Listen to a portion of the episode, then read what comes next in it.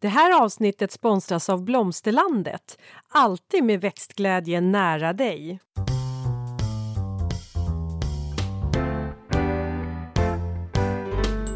Välkommen till Ulrika och Lindas trädgårdspodd.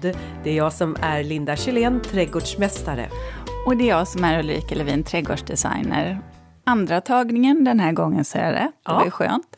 Eh, I dagens avsnitt, eh, kära lyssnare, så ska vi prata pelargoner. Eh, Linda, känns lite mer som, som eh, ditt ämne idag. Ja, det kan jag hålla med om. Jag är ju en riktig så här pelargonfantast, kan man säga så? Ja, men jag, jag känner väldigt mycket för pelargoner. Och eh, det finns ju så otroligt många anledningar till varför jag tycker att man ska odla pelargoner. Om jag bara ska dra några så är det väl att de är långlivade. Om man klarar av att övervintra dem, det vill säga. De trivs att stå både ute och inne. Man kan plantera dem i en rabatt eller ha dem i en kruka. De är torktåliga och blomvilliga. Skräpar inte särskilt mycket heller. Dessutom tycker jag att de passar den romantiska stilen, om man nu kan säga romantisk, eh, men lite mera kanske lite min stil som jag har. Och även den stilen som du har Ulrika, för jag tycker du kanske är mer stilren än vad jag är. För du mm. fantasi här borta. Mm. Eh, men så finns det ju också så otroligt många olika sorter. Och jag vet också att de är ganska enkla att föröka från eh, antingen stickling eller så här års i eh, februari att man även frösår dem. Så allt det här så ska vi prata om idag. Mm. Men, men innan vi gör det, Linda, vad har, vad har du gjort i veckan som varit? Ja, men du, den här veckan på året går väl ändå lite i kärlekens tecken, va? Det har ju varit alla hjärtans dag. Så sant. Så sant. Och det finns ju många hjärtan man ska fira.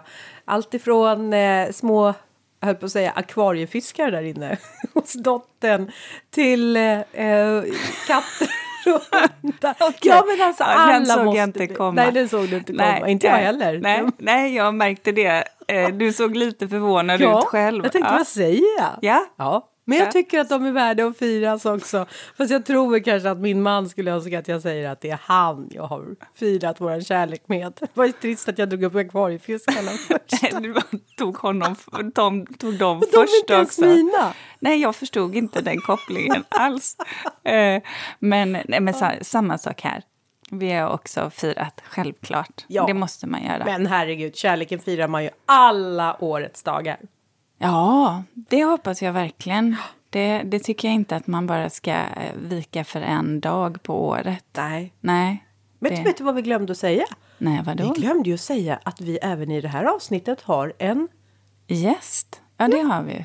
Det har vi ju. Men du vet, jag måste säga att jag är lite, lite så här snurrig i huvudet idag. För Ja, nu kanske det här låter väldigt kryptiskt, men det har sina anledningar och de kommer jag inte gå in på. Men grejen är att jag har sovit borta på olika ställen i flera dagar, vilket gjorde att i, i natt så, här, så vaknade jag. Och då var jag faktiskt hemma, då låg jag i, i min egen säng.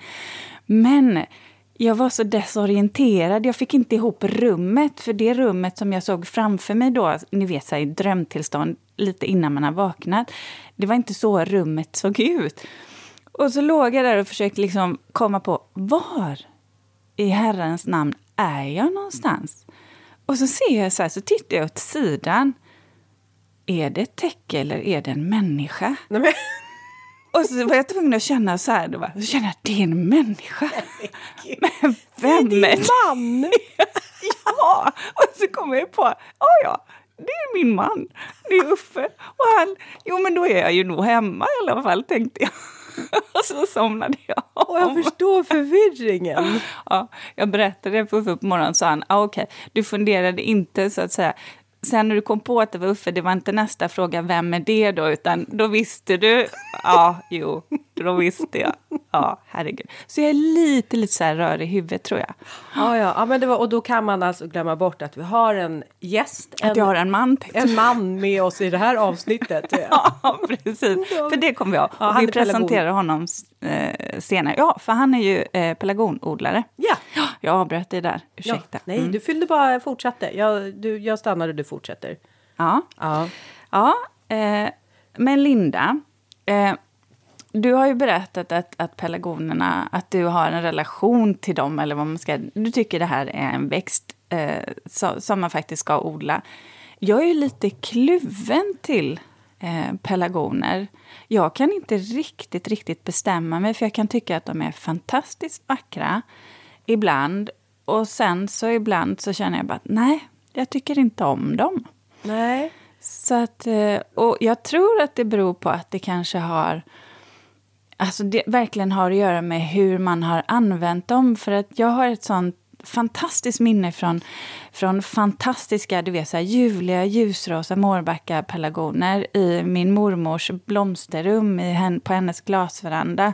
Där, man, där vi satt och åt glass när jag var liten. Och jag har även sån här Dr. Westerlund, den här doftpelargonen. Eh, den hade jag i mitt barnrum och jag har även just den hemma faktiskt, som då inte har några blommor. På tanke på det, med tanke på det du sa där om att det är lite mer stilrent. Och jag håller ju med att det är en fantastisk växt för att när man har söderfönster och är som jag och glömmer att vattna ganska ofta. Det går ju i princip inte att ta livet av dem. Nej, det, de är ju tappra kan man lugnt säga. Och de... ja, men jag, jag tycker nog om, eller nog, jag tycker om pelargoner i alla lägen. Men har du något sånt här pelargon-moment? Ja, men det har jag. Det har jag. För när du säger, när du berättar om din, var det, var det mormors eh, blomsterrum? Mormor, ja. mormors blomsterrum. Precis just det, pelargoner kan stå för hemtrevnad. Det här, åh, trygga. Hemmet, familjen. Det är för mig pelargoner. Och jag vet ju att när jag jobbade som flygvärdinna så de här eh, första åren som jag jobbade som flygvärdinna, apropå att du, du inte visste var du var när du vaknade. eh, lite så var det när jag jobbade som flygvärdinna, för man bodde på så mycket olika hotell. Och man skulle packa den där väskan och sen så skulle man eh, flyga land och rike runt. Och där kunde jag ibland få sån här otrolig hemlängtan. Och jag saknade verkligen familjen och när man kom in till de här eh, nya hotellrummen så var det liksom bara sådär där kalt och eh, det var eh, tomt. Det var, jag längtade verkligen hem och det är ingen bra, det är ingen bra egenskap när man är flygvärdinna att längta hem. Eh, Så att vad jag gjorde det var att jag tänkte att jag måste ta med mig någonting som symboliserar just hemtrevnad. Och då blev det en liten stickling av just Dr. Westerlund. Dessutom doftar den ju gott när man Mm. Ja, öppnar det är ju det. resväskan.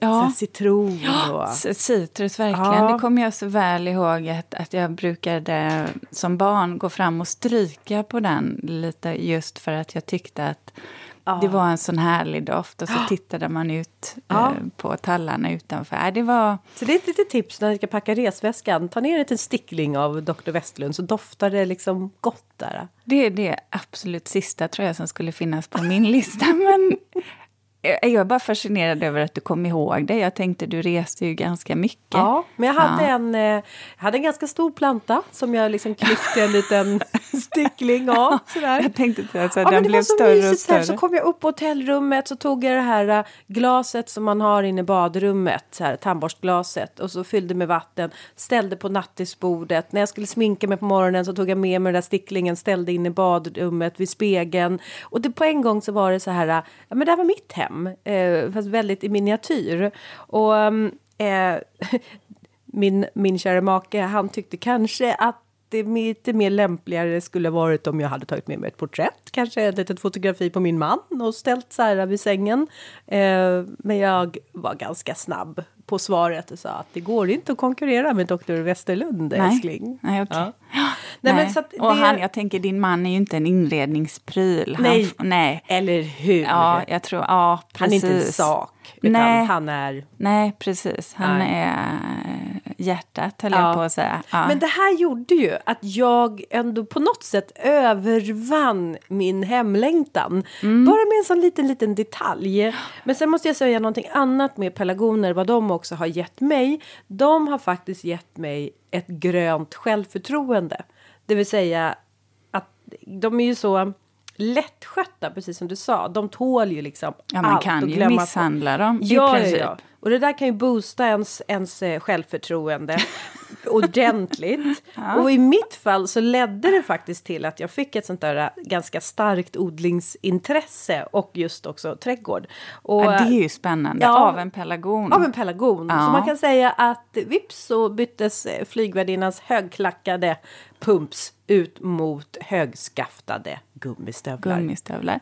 Men du, eh, jag nämnde ju, jag tycker ju om Årbacka pelargonerna. Och det är väl mer för att jag tycker de är så vackra i, i ett sammanhang, du vet, eh, i ja, men en, gammal klassisk eh, villa. Ja, jag håller med dig. Ja. Jag håller med dig. Ehm, men sen är jag också väldigt svag för de här doftande eftersom man kan bygga upp dem så att de blir ganska vackra i sin form Ja. eh, också. Ja. Men Vet du vad Men jag har- har? Jag Nej, har, vad har du? Nej, men jag har faktiskt eh, två pelargoner som ingår i en brokadserie. Och de heter Cherry Night och Salmon Night. vad, vad är... är Brokadserie, det är en... Eh, alltså, ja, det- Brokad vet jag ju vad det Ja. är, så att säga, är det, men, Men det här är det, är, liksom, det blommor? finns väl flera olika brokad... Nu är jag lite ute på, det här kanske vi får ställa Talis. frågan till jo, våran gäst. Ah. Ja. Men brokadserie om det är då en grupp av olika sorters pelargoner och i den så finns de här olika Ja, sorterna. för jag tänkte, jag tänkte väl mer så här, precis, är det, En är serie, det färg på, på Ja. blommorna som man har Nej. tänkt som en brokad eller bladen? Eller? Vi frågar. Mm, vi får fråga vi frågar. våra pelargonodlare. Men vad jag ska beskriva dem, det som är så riktigt snyggt med de här och speciellt Salmon Night. Det är att den har som en så här aprikosfärgad blomma. Och sen så är bladen, de är nästan kanelfärgade. Eh, med en liten grön kant längst ut. Och eh, de kan vara riktigt så här mörkt, mörkt nästan svarta om bladen. De är rikt, alltså de är så här, de behöver inte ens blomma för att vara läckra. Fast jag gillar ju den här Salmon Light aprikos. Ja, det hade jag ingen aning om. Nej, Cherry Night den är mera cerisrosa är den. Mm. Men de gillar jag väldigt mycket. Sen gillar jag också såna här lite mera vildare pelargoner. Ja. Du vet så här som är mera eh, yviga eh, i sitt eh, växtsätt. Eh, småblommande. Jag tror att det finns Ja, en, men eh, gud. ja. När du säger så. Jag Ja. har ju en... Ja, nu får du hjälpa mig, Linda. Men finns det någonting som heter en myskpelargon? Det kan Mysk- det göra. Ja. Den, för den köpte jag ju faktiskt förra året, Jo, förra du- sommaren. Ja. Du ser, nu Med kommer du på dem. Ja, väldigt små stjärnlika blommor, alltså mer som ett flor. Ja. Eh, de doftade också speciellt, men den var ju väldigt, väldigt Mm. söt tyckte jag. Mm. Så att de, de tycker jag också om, de är lite mer vilda. Det märks verkligen där att jag bara drar bort blommorna direkt. Ja. Men faktum är så här med pelargoner, jag sa att de skräpar inte. Men det är faktiskt så att en pelargon som har blommat över, den släpper ju inte kronbladen utan de sitter ju fast och hela den här blomklasen sitter ju fast tills man får vara där och putsa och plocka bort. Jag tänker också i ett växthus till exempel där man inte heller vill att det ska skräpa så vansinnigt mycket. Jag hade den här äh, stjärnöga tror jag den heter, äh, klätterväxten. Och gud vad den eh, släppte blad, alltså kronblad. Så att det, när det gäller pelargon så är ju det en tacksamt att den inte skräpar. Ja, Det blev, jag, jag tyckte något som jag reagerar på som du sa, som jag faktiskt... Jag har inte sett pelargoner så.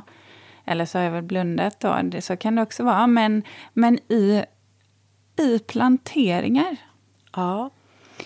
Alltså, t- har det varit, är det då planteringar där, där de får stå ensamma eller där man gör Nej. som en alltså, matta eller du vet? Ja, man brukar en, nog ofta så tycker jag när jag har sett att man använt pelargoner då har man ofta använt dem kanske som kantväxter i en plantering. Jag, nu har jag så här, jag tror att det är Linköping som man har en som en stadspark i precis vid järnvägsstationen. Jag tror att det är Linköping.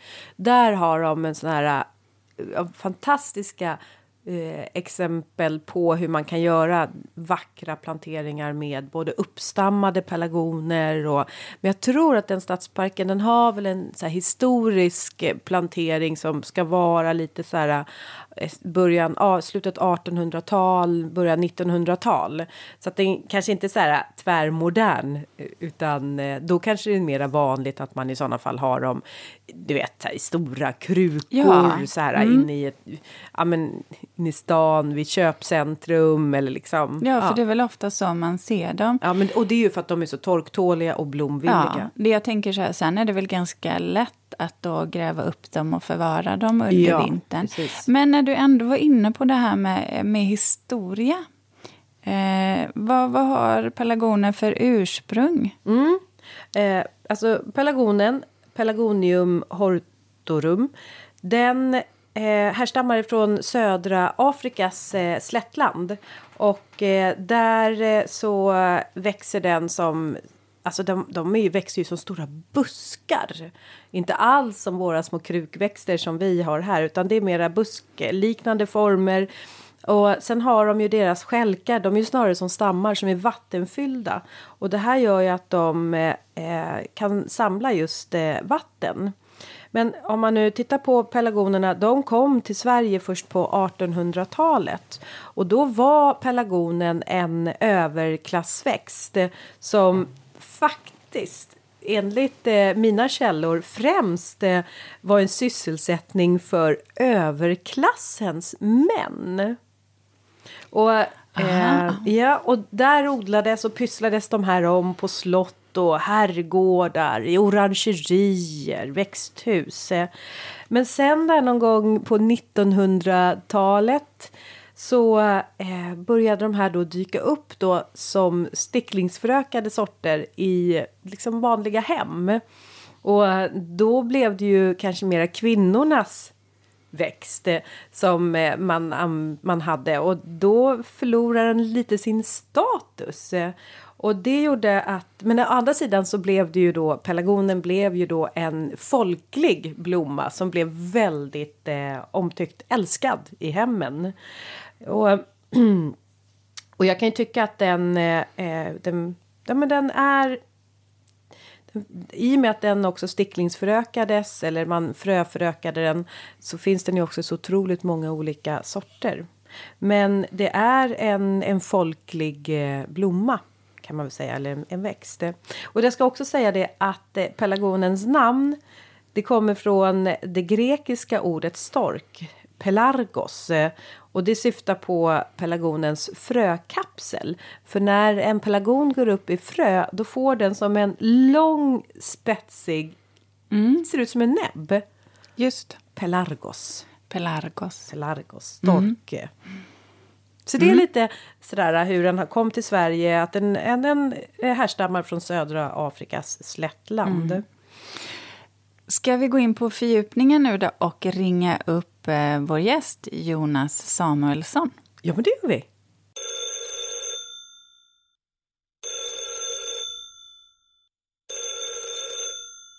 Då hälsar jag Jonas Samuelsson välkommen, eh, pelargonodlare och som även driver Rönne trädgård i eh, utanför i Rönnesytte i, i Askersunds kommun. Eh, välkommen till programmet eh, Jonas. Tack så mycket. Ja, välkommen säger jag också. Hej. Du, hej, hej. Eh, du som är odlare, pelargonodlare. Eh, vad är det som med pelargoner som gör att du väljer att odla dem och att du framförallt tycker att de är odlingsvärda? Vad är det pelargonerna har? Ja, det kan man ju fråga sig. Det är ju en otroligt populär produkt om vi säger så. Och eh, det, jag brukar säga att för oss på vår handelsträdgård så är ju pelargoner i princip en året runt kultur. Jaha. Jag menar, man, nej, men det blir ju lite så för man, man tar sticklingar och man ska övervintra och man säljer liksom. Eh, ja, det är ju från. Det börjar ju i princip nu mer eller mindre, även om vi inte är igång riktigt med vår egen odling än och så.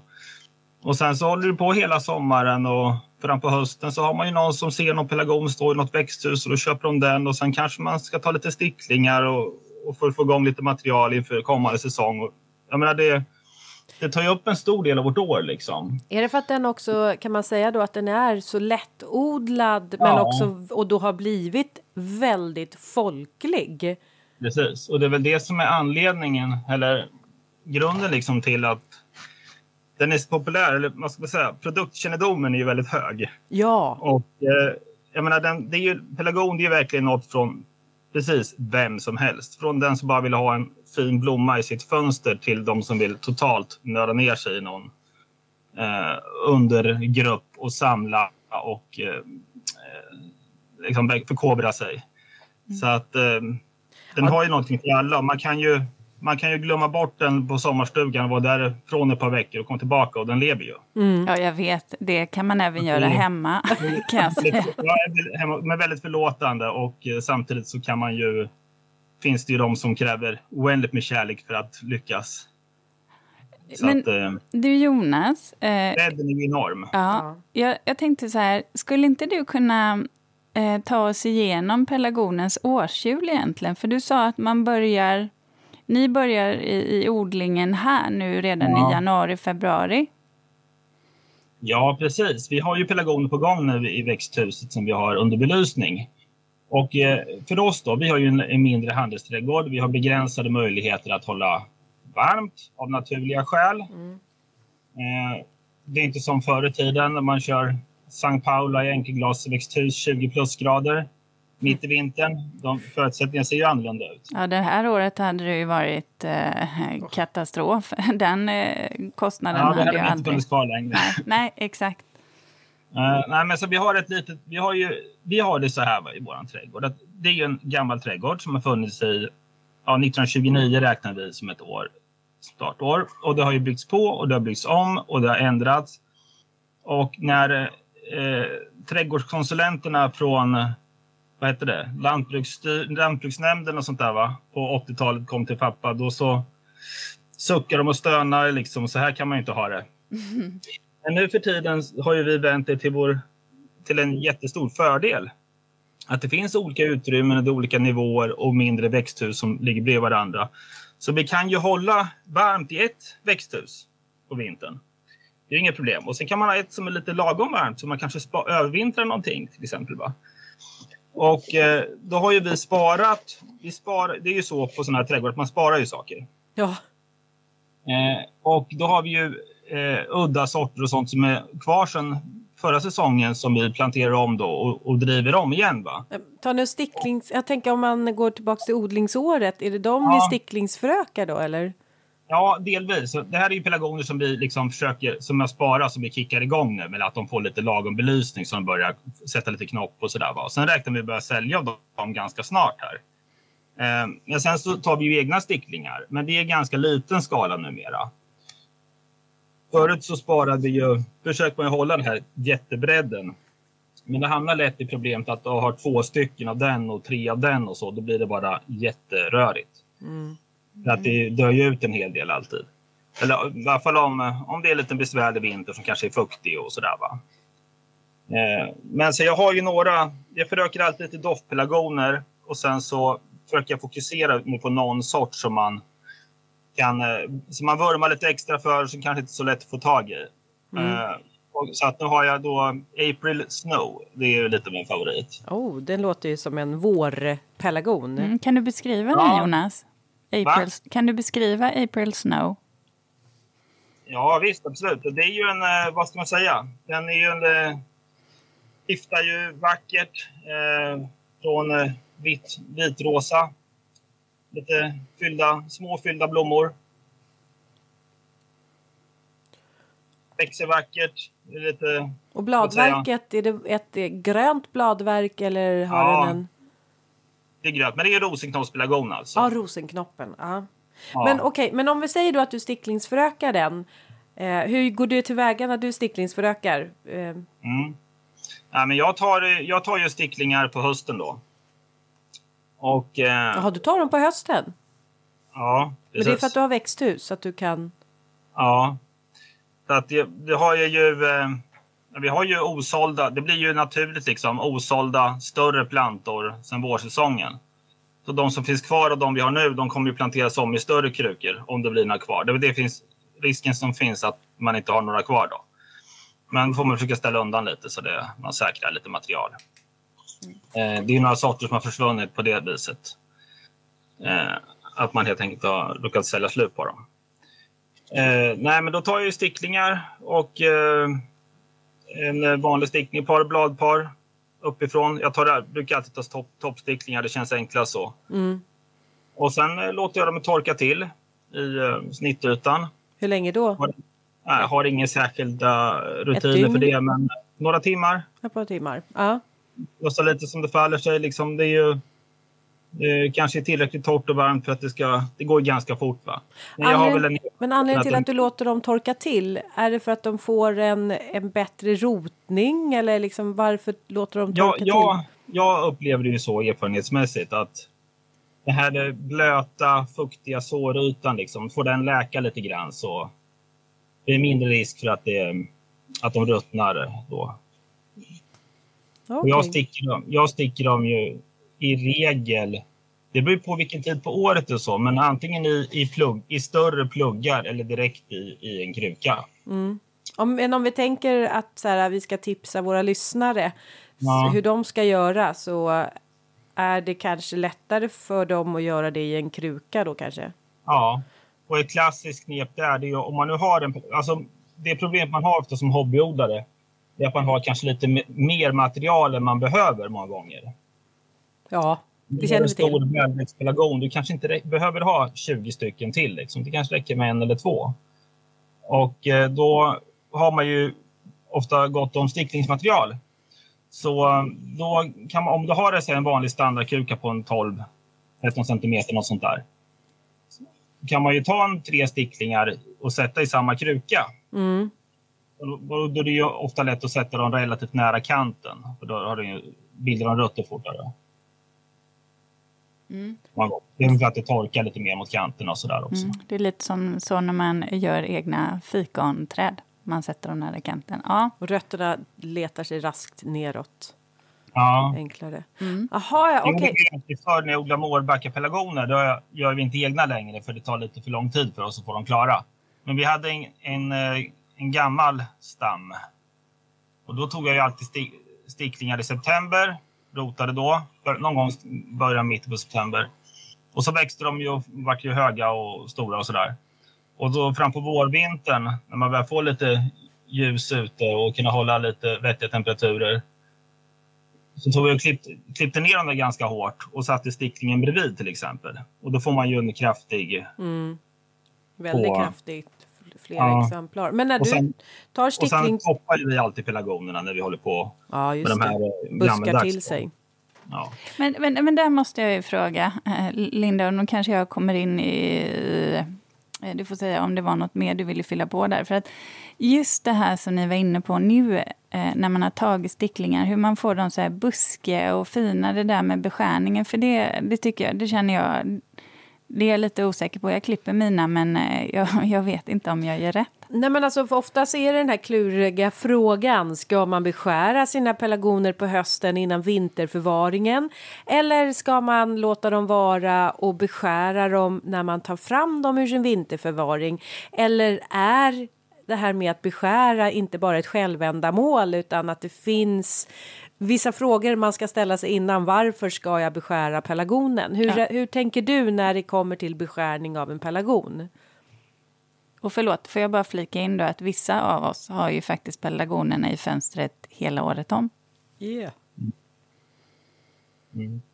Ja, nej men det där är ju en, det är ju en ganska öppen fråga egentligen. För det beror ju på eh, vad man är ute efter och förutsättningar också. För det skiljer sig ganska mycket åt.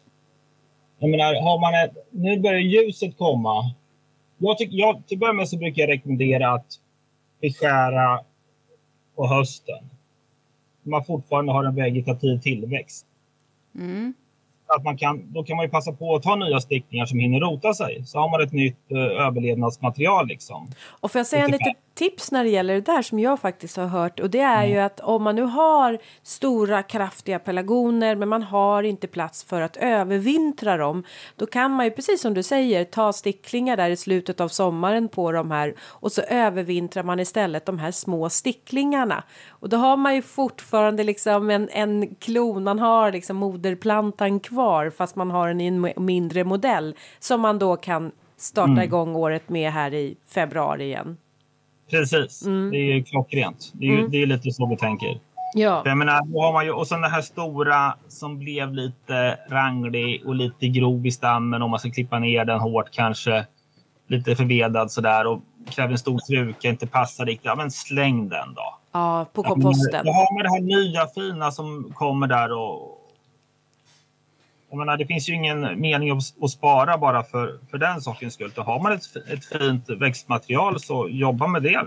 Mm. Och för sticklingar ska man väl helst inte ta heller ifrån en moderplanta som är lite trött och, ja, och kanske Nej. på gränsen till att ha, få lite Nej, sjukdomar eller ohyra utan man vill ju ha en moderplanta ja. som är liksom, ja, Eh, vital. Ja. Men då måste jag fråga. En moderplanta ja. ska ju inte vara gammal. Som du säger, den ska ju inte vara gammal. Och om man säger i, i kommersiell odling så är ju inte moderplantor, det är ju inga gamla plantor egentligen.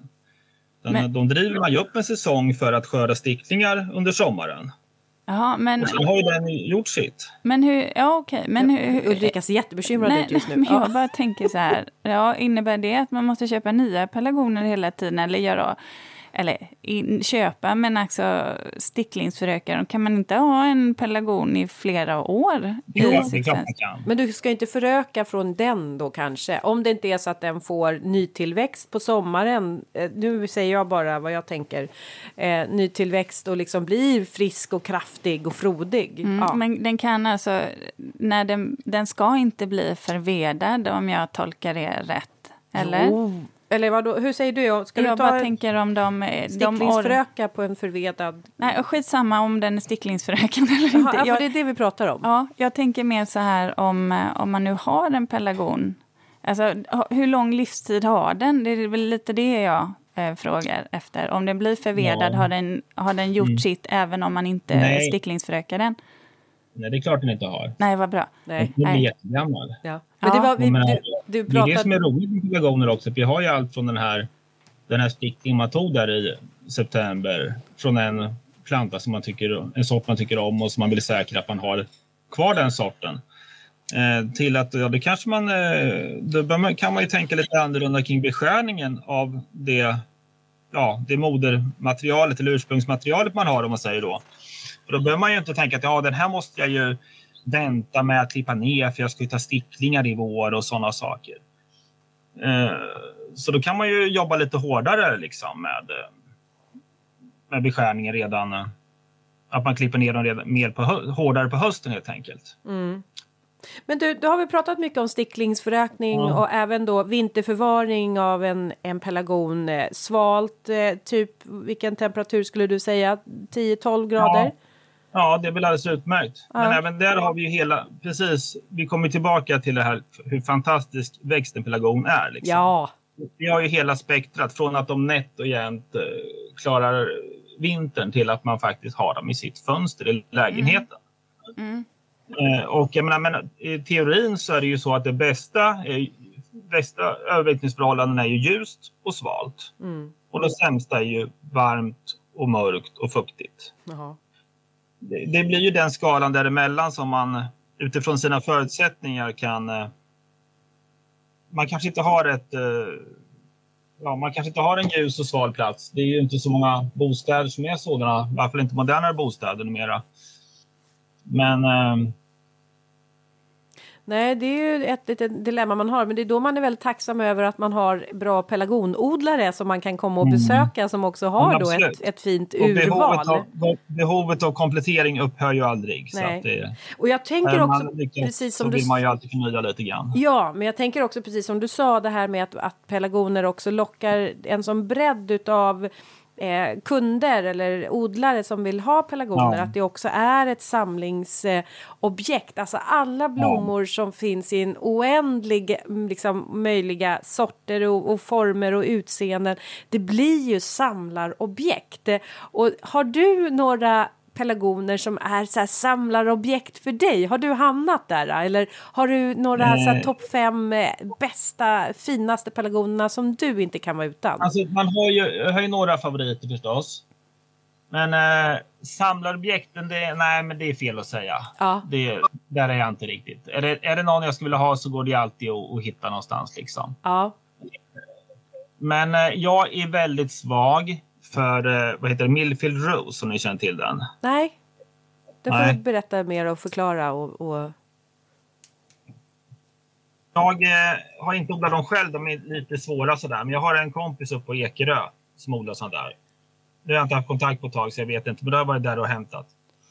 Eh, Vad hette den sa du? Var det ett franskt namn? Mi- Millfield. Mild, Millfield Rose. Millfield Rose. Jaha, nej det var ingen De har ju stora, Ja. lite rosenlikna. Ja. Och det, den räknas som någon form av hybrid tror jag. Det är någon sån här resonal hänghybrid eh, liknande. Jag är inte exakt inne i Mm. definitionen där, men... eh. Ja, men det är en sån sak som man känner att den vill man ju spara. De blir väldigt läckra. Mm. Stora blommor. Stora klasar liksom. Och sen så har vi ju eh, en gammal klassiker här som jag inte har några överlevnade eget material på just nu. Det är ju eh, den här eh, australiska pelargonen. Ja. Ja, det var den Ulrika jag tänkte på att du hade hemma. Australe. Australia, ja. Men Mm. du Ulrika, du undrade om den hette mysk? Någonting? Eh, myskpelargon. Jag vet inte om det finns någonting som Nej, heter jag var så. lite tveksam. Men däremot Australia, det är Det är den samma. som jag... Du, jag är ganska säker på att det är den du har hemma. Den är ju, lite, den är ju så här vild och små, små, små blommande. Och doftar. Ja, precis. Ja, det men det är det. den. Den doftar lite Har mysk. en lite, alltså... P. Australe för mig, den har ju en liten eh, nästan äppelliknande doft. Ja, exakt. Ja. Ja. Eh, Åh, den, den är odlingsvärd. Den, för mig är den en sån här, åh, hittar jag den, då vill jag ha den. ja. Vi hade massor av sådana ett tag. Jaha, men de Så var så vi- populära så de tog slut va? Ja, vi, ja nej, men de levde vidare. Sen vet jag inte hur det blev. Jag ska inte nämna några namn här i podden, förstod jag. Men Nej. den har levt vidare på andra handelsträdgårdar Ja, ja, ja. och vandrar vidare i sin tur. Och nu vet jag inte riktigt statusen för ursprungsmaterialet. Men jag fick mycket vita flygare ett år på dem. Och då så fick jag väl inte riktigt bukt på det med så jag kanske slängde några stycken där. Men du, när du ändå är inne på... några frös också. Vad sa du? De, de, ja, de frös nog tror jag förresten det Jaha. året. Jag ställde under något kallt växthus. och så blev de kvar. Men de frösås ju väldigt lätt. Jag har haft sådana som har såtts mellan eh, cementplattorna här ute. Jaha, så det är något tips då om man vill odla en, en australie så kan man fröså den så här års. Ja, det är sådd eller delning som gäller på dem. Ja. De kan, kan man inte ta stickningar på. Nej, de går inte att sticklingsföröka. Nej, Ah, det, man får ju dela plantan vid basen. Och så man får lite rötter. ett liknande liksom. Mm. Så det blir som en liten tuva där nere. Så det är bara att rycka isär några Ja, stycken. just det. Ja. Den har fått lite ålder. Men, Men- frösådd går utmärkt. Ah. Ja, Det den är intressant. Ja. Och frösådd gör man ju så här års också. Och sen så... Kom, hur gro, lång groning har en frös... Alltså när man Alltså, pelargoner gror ju ganska snabbt, men sen står de och stampar ganska, rätt länge. Ah, där är Alltså, vi tålamodet. med klassiska såna frösådda ja, sommarblomspelargoner om man säger. Och förr och, eh, men det är ju borta nu härifrån. Mm. Eh, och då, det, det gror rätt fort, men sen så tar det tid. Men du, eh, engelska pelargoner är ju några av de första som brukar dyka upp i, i handeln så här Ja. på, vår, alltså på vintern. Japp. Vad, vad säger du om engelska pelargoner? Min erfarenhet är att de är lite svårare att eh, Ja. hantera. Eller har jag, är det bara jag som inte har lyckats? Eller vad är din upplevelse om engelska pelargoner? Nej, men eh, de är ju lite svårare. Svårare också att kanske få... Och blomma Alltså om? de kräver ju kylperiod för att bilda blomanlag. Ja. Och ehm, ganska mycket ljus Ja. tidigt på. Så att, eh, men annars är det inga konstigheter i sig. Nej, men de är ju ett, verkligen ett vårtecken när de engelska Ja. pelargonerna dyker upp. Men du, nu pratar vi engelska. Sen finns det ju, det finns ju så många olika sorters eh, alltså grupper och vi har ju eh, sonalpelargoner. Mm. Är det något där du vill säga någonting om sonalpelargonerna? Nej, men det är ju basen liksom. Ja, det är basen. Och det man kallar för unika pelargoner, det är ju sonalpelargoner. Hur menar du med unika? Ja, speciella sorter. Ja. Sorter, alltså som är rena sorter. Inga hybrider. Nej, precis. Men, eh, ja, men eh, de, det är ju sonaler, så det är ju, det är ju hela... Liksom, Ja. det, är, det är ju grunden. Det är där vi befinner oss. Mm. Inom det första. Och en, eh, en, vilken skulle du säga en klassisk sonalpelargon då? En klassisk sonalpelargon. Ja. Ja, riktigt klassisk. Det är ju en uh, hedig röd pelargon. Ja. Om man köper utan eh, specifikt namn. Ja. Säga. Det är det man kanske tänker. Det finns namn på allt och sånt där frågar folk. Ja. Men eh, kanske spelar det inte alltid så himla stor roll om du har ett antal växtförädlare här i världen som har väldigt snarlika produkter som skiljer lite grann i blomfärg, blomstorlek och eh, växtsätt. För, vi, jag, Men- jag, för jag pratade tidigare om brokadserien. Eh, och Ja. då undrade Ulrika, brokad, eh, betyder det att de ser ut som ett liksom brokad... Vad sa du Ulrika? Brokad... Ja, att man hade eh, satt ihop en serie som var speciella i sitt bladverk eller i sin blomning, alltså utifrån att man ska få bilda som en brokad. Eller vad säger du om brokadserien? Ja, nej, men de har ju det här äh, mörka, mörka bladverket som, har som skiftar mot kanterna. Ja, det är kanske där då. Är det där den kommer in namnet ja? Ja, ja, om man är inne på det, så, sonaler, så är det ju liksom själva grunden till namnet där, det är ju att de har zonen i mitten på, på bladen. Just det. Den mörka zonen. Mm. Och på den här brokad kan man ju säga att den sträcker sig egentligen ut över nästan hela bladet. Mm. Men du, sen finns det ju andra, det finns ju rosenpelargon, tulpanpelargon pratar vi också om. Eh, skulle du säga att det är några sorter som lämpar sig bättre för att ha plantera utomhus? Som det vill säga tål eh, regn. Stjärn, stjärnpelargoner till exempel funkar ju bra. Ja, stjärnpelargonerna ja. Och överhuvudtaget enkla blommor. Mm. Enkelblommande. Mm. Det finns ju många, då är vi inne på kaskadpelargoner till exempel och pratar, pratar peltatum, hängpelargoner. Just det. Men sen har vi ju andra egenskaper om man ska spara pelargon. Det där får man, ju, man får ju prova sig fram lite. Det blir ofta en väldigt bra grund, liksom. den egna erfarenheten. Ja. Eh, en vanlig hängpelargon till exempel funkar ju ofta bättre där det är lite sämre ljusförhållanden än vanliga pelargoner. Det är ju, om man nu är Mm. inne på skadhäng och det spektrat. Just det. En sån här... Som- Ja, förlåt. Nej, det var inget särskilt. Jag tänkte på övervintringsaspekt. Eh, Så min erfarenhet där till exempel att om vi tar en sån klassiker som en röd rosenknopp. Den typen av pelargoner. Ja. Och kanske generellt ja, en del andra rosenknoppar. Det är rosenknoppar jag håller på lite med i min egen förökning kan man säga. Eh, så är de ofta robusta och bra att eh, spara. Just det. Men om, om man då vill ha en inomhus hela tiden, vilken sort Mm. skulle du säga då Men passar? då är det bra med en sort som är lite svagväxande till att börja med. Mm. Du kanske ska hitta någonting inom miniatyrpelargoner, något sånt. Mm. Någonting, någonting man fastnar för på vårkanten nu när det börjar dyka upp ett udda sortiment och stickningar på, på välsorterade handelsträdgårdar. Men du, de här kulturarvssorterna som eh, eh, Mm. his, lite mera historiska pelargoner. Vad, har du någonting att säga om dem? Och börja berätta om vad är de här kulturarvssorterna? Ja, precis. Du tänker på, du tänker på sorterna som finns inom eh, grönt kulturarv? Ja, Ja.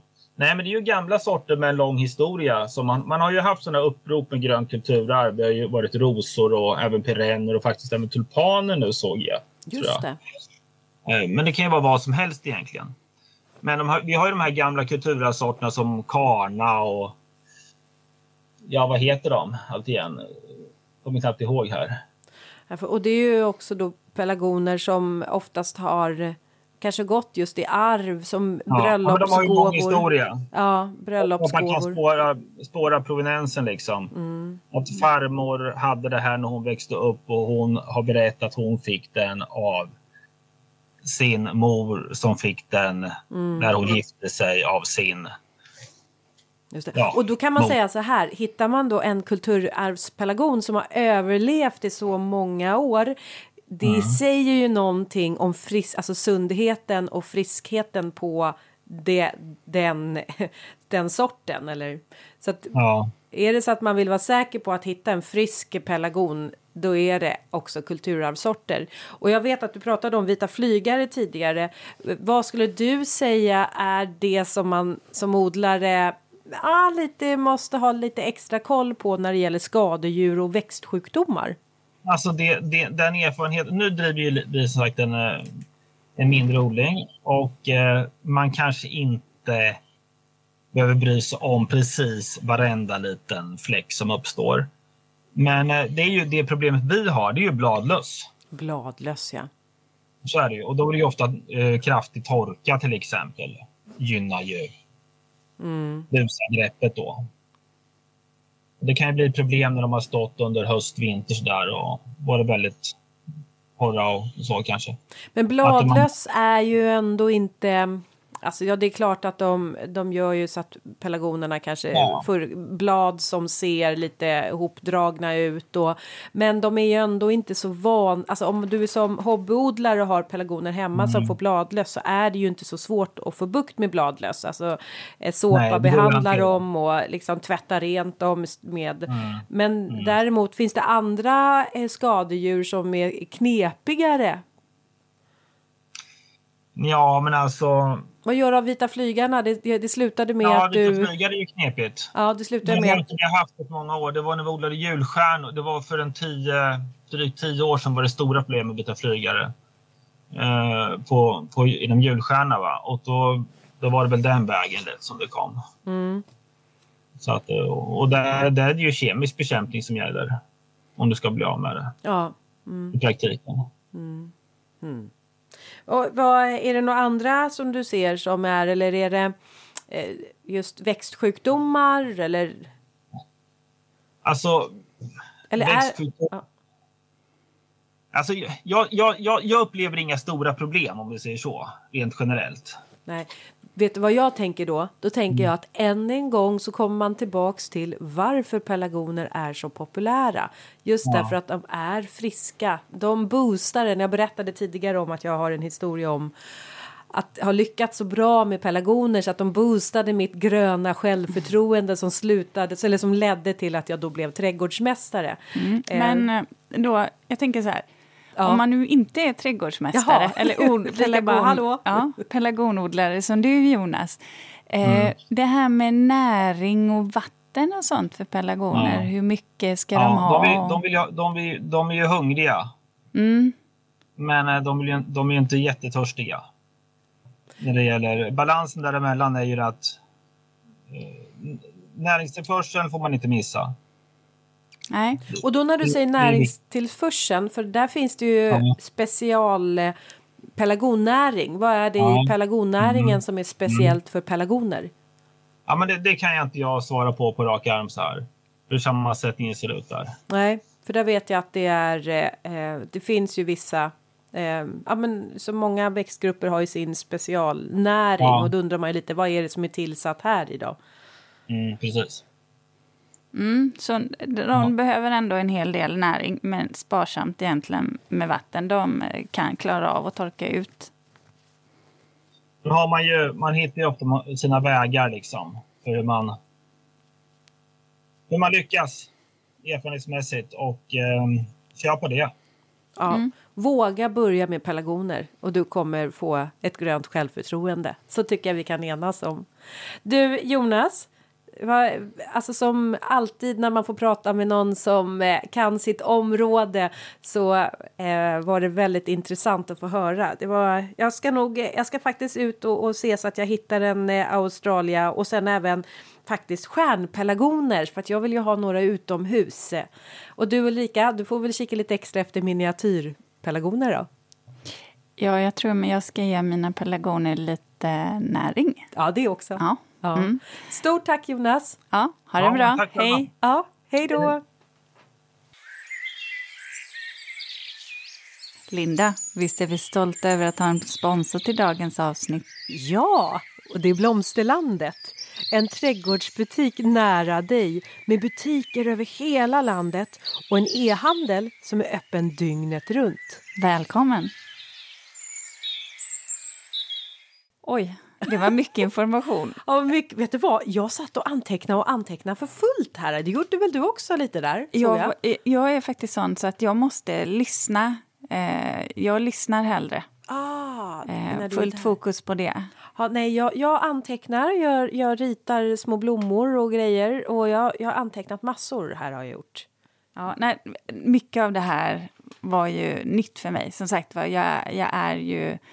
Jag kan ju verkligen inte påstå att jag har eh, så mycket kunskap om pelargoner. Nej. Så, men det hade ju verkligen Jonas. Men du, eh, Ja. du, hade, du hade en rättelse där, va? Du googlade också Ja, upp... ja, jag blev ju lite osäker för den där parken som jag pratade om i Linköping sa jag att den var. Nej, det kanske finns en väldigt vacker park i Linköping också, men den parken som jag pratade om, den ligger i Norrköping och den heter Karl Johans park. Den ligger alldeles bredvid resecenter och det är en av Sveriges bästa bevarade sekelskiftesparker. Så ingenting annat än Norrköping ska det vara. Norrköping för tjuven. Kommer du ihåg den? Ja, Ja. det gör jag. Ja. Vad heter de? Eh, ja. Det kommer jag inte heller ihåg. Ralle och Rull. Ja. Rull. Ja. Åkte de runt i en bil? ja. Och det är jag! Rull, rulle. Ja, vet du vad? Vi släpper det. Vi släpper det. Mm, så där behöver vi inte googla det Där också. finns i alla fall eh, pelargoner som är Ja. uppstammade, vackra träd att titta Ja. på. Ja. Men eh, eh, Linda, eh, är det någonting annat som du vill fylla på med pelargoner? För jag har inte något att addera faktiskt. Nej, men alltså jag tycker nog att vi fick fram... Um, vi täckte in ganska mycket här tack vare Jonas. Så att jag tycker nog att vi, uh, vi tackar pelargonerna för nu. Jag ska raskt försöka få tag på en liten uh, lite frön till en australie, Australia så att jag kan fröså dem. För där bara känner jag I must have it. Ja, men den, den, den är faktiskt jättesöt. Ja, och då odlar jag och så kommer du Mm. få också Ulrika. Ja, men det är så skönt. Ja, visst är det bra? Det är så skönt när man Ja. har kompisar som odlar åt en. Ja.